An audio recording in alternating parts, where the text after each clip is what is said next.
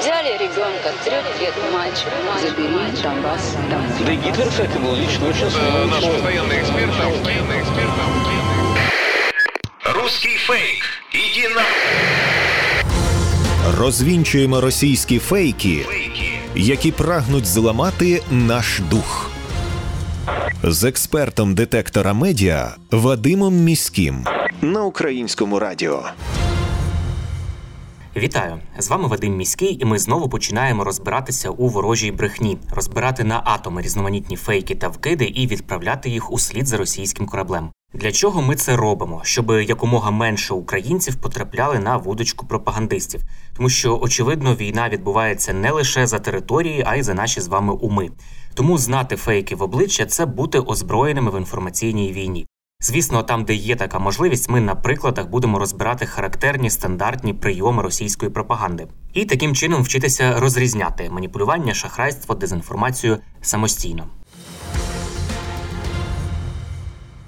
Російські пропагандисти вигадали новий фейк про Польщу, про, начебто, її агресивні наміри захопити територію України. Розповідають, що вже навіть готові бюлетені для голосування за вихід Львівщини зі складу України та приєднання її до Польщі. Про такий фейк повідомив центр протидії дезінформації при РНБО України. Тези про польську загрозу лунають від початку повномасштабного вторгнення. Їх неодноразово спростовували посадовці як Польщі, так і України. Все це відбувається на тлі незаконних псевдореферендумів, які Росія організувала на загарбаних територіях Сходу і Півдня України. І напевне, от такі повідомлення про те, що Польща хоче скопіювати ці дії і зробити те саме на Львівщині, є спробою відвернути увагу. Перші меседжі про напад Польщі з'явилися ще у березні 2022 року, одразу після візиту в Україну віце-прем'єра Польщі Ярослава Качинського. У травні ці тези активізували новими фейками. Але, попри це все, тезу про те, що Україна буде поділена між Польщею та Росією зі збереженням деякої такої нейтральної третини з центром в Києві, російська пропаганда просуває щонайменше з 2014 року. За період уже повномасштабної війни писали про те, що Польща почала, начебто, економічне захоплення України. Це писали на тлі відкриття трубопроводу для експорту олії, яку зараз неможливо вивозити через наші чорноморські порти. Також пропагандисти повідомляли, що на львів'ян очікує реституція, тобто полякам доведеться повернути майно, яке було у них конфісковане радянською владою після Другої світової війни. Ми розбиралися з цією темою, з'ясували, що насправді ні українське законодавство, ні законодавство Євросоюзу немає визначених якихось механізмів реституції. Ще й з чуток на польську тематику це те, що передали Польщі буцімто усі золотовалютні запаси України, і тепер нам їх ніхто не поверне. Як виявилося, ніхто золото не вивозив до Польщі. Загалом е, це мало би небагато сенсу, якщо б навіть сталося, тому що монетарне золото становить трішки більше 6% е, усього золотовалютного запасу України. А от е, більшість запасів якраз зберігається у цінних паперах та власне валюті. Українські біженці в Польщі це взагалі величезна окрема тема для російської пропаганди, тому що зрозуміло, Польща країна, яка найбільше біженців прийняла із України. Пригадуємо ці чутки, як малозабезпеченим полякам, нібито відмовляють у безоплатній їжі через українських біженців. І як виявилося, то була їжа за спеціальною програмою саме для українських біженців. Хоча після скандалу їдальня у Врославі, яку звинувачували у цій відмові полякам малозабезпеченим у обіді, почала пригощати також і поляків. Безумовно, цікавим був фейк про те, що, начебто, дві польські бригади у серпні мали взяти під контроль західну Україну. Навіть ширили підробний наказ генерального командувача збройних сил Польщі генерала Ярослава Міка про взяття під контроль стратегічних об'єктів двох областей Львівської та Волинської. Як бачимо, серпень давно пройшов. Ніяка Польща нічого не захопила, а навпаки, підтримує Україну. Поляки взагалі одні з найактивніших у просуванні санкцій Євросоюзу щодо Росії. І ці спроби росіян постійно нас розсварити виглядають ну достатньо жалюгідно. Але поки пропагандистам російським не змінять методичку, ми ще довго будемо слухати різні казки про ворожих поляків, і час від часу будемо спростовувати ці фейки у нашій передачі. Нове фінансове шахрайство. Шахраї поширюють фейкові повідомлення, що українці можуть отримати, начебто, 7 тисяч гривень компенсації за програмою Є допомога. Нібито виплати робитимуть через фейкову установу із назвою Єдиний компенсаційний центр повернення невиплачених грошових коштів та платформу Є допомога у партнерстві з міністерством соціальної політики. Насправді такої програми не існує. На сайті платформи Є допомога немає інформації про виплати через от такий от фейковий єдиний компенсаційний центр повернення невиплачених грошових коштів. Такого центру взагалі в Україні не існує. А от сторінка у Фейсбуці, з якої поширюють цей фейковий допис, належить шахраям. На ній е, мало читачів і зовсім немає жодних публікацій, окрім власне повідомлень про ці виплати.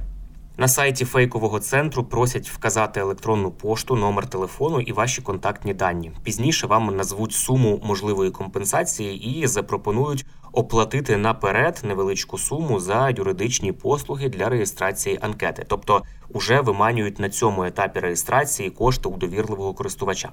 А потім вам надсилають посилання, де потрібно ввести усі дані своєї картки, її номер, термін дії та cvv код такий тризначний код на звороті картки.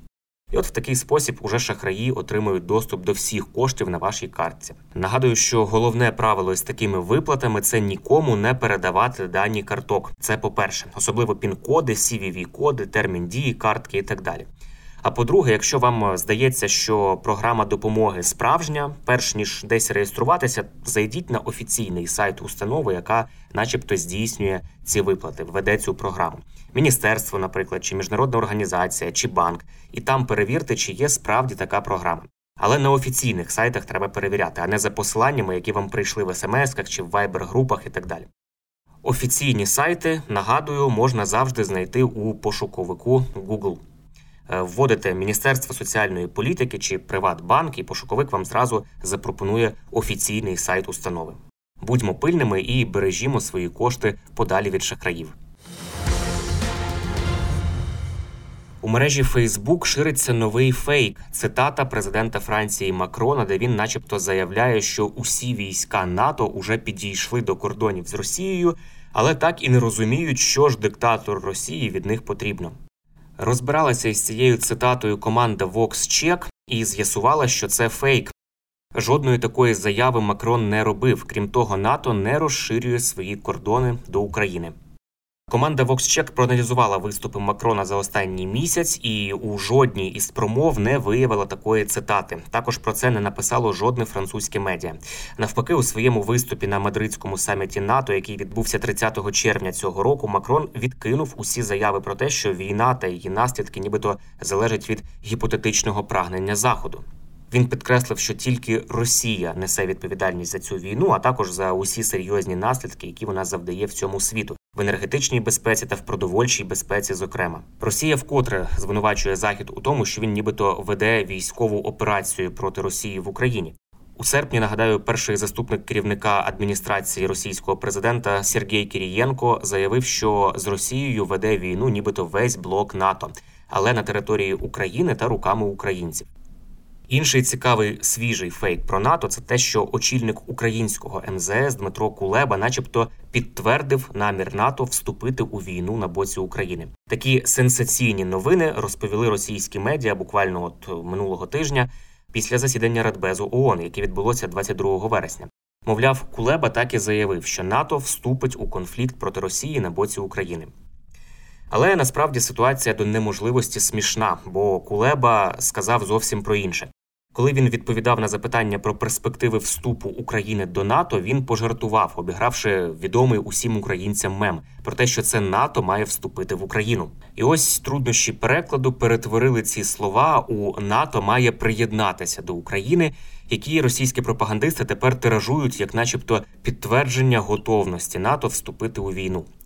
Зрозуміло, що російські пропагандисти, навіть розуміючи логіку того, що сказав Кулеба, все одно будуть продовжувати брехати, тому що їм потрібно якось виправдовувати свої бездарні поразки на полі битви і пояснювати, чому це армія неіснуючої держави України настільки сильна.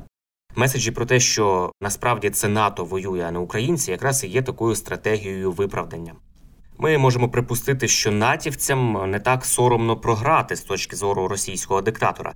Але всі ми чудово розуміємо, хто саме забезпечує нам успіхи на фронті. Це наші героїчні збройні сили України, це Нацгвардія, весь сектор безпеки і оборони. І за це їм шана і подяка. Це були головні фейки на сьогодні. Насамкінець нагадую, що не варто довіряти різного роду чуткам і пліткам. Усі напівсекретні панічні повідомлення, джерело яких неможливо точно встановити, мають у нас одразу вмикати червоне світло в голові, що таку інформацію потрібно перевірити. Як правило, за такими неконкретними джерелами та емоційним панічним викладом ховаються інформаційно-психологічні операції ворога, який прагне нас деморалізувати. Довіряти ми можемо офіційним повідомленням української влади та новинам авторитетних медіа, наприклад, суспільному мовленню. Ну і не забуваємо, що від нашої з вами поміркованості і зваженості при поширенні різного роду інформації, а ми це робимо щодня у розмовах із друзями чи в соцмережах. Зрештою залежить успіх всієї країни в інформаційній війні. З вами був Вадим Міський. До зустрічі. Русский фейк. Иди на... Розвінчуємо російські фейки, Фейки. Які прагнуть зламати наш дух. З експертом детектора медіа Вадимом Міським на українському радіо.